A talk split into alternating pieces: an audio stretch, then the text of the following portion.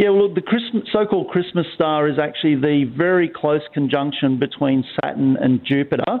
Um, we, we often see Saturn and Jupiter together in the same part of the sky, but about every 80 years they'll come close enough that they appear to be one star and it's not a star, of course, it's a planet, and that's what will happen on the 21st of December. So the best time uh, here in Cairns?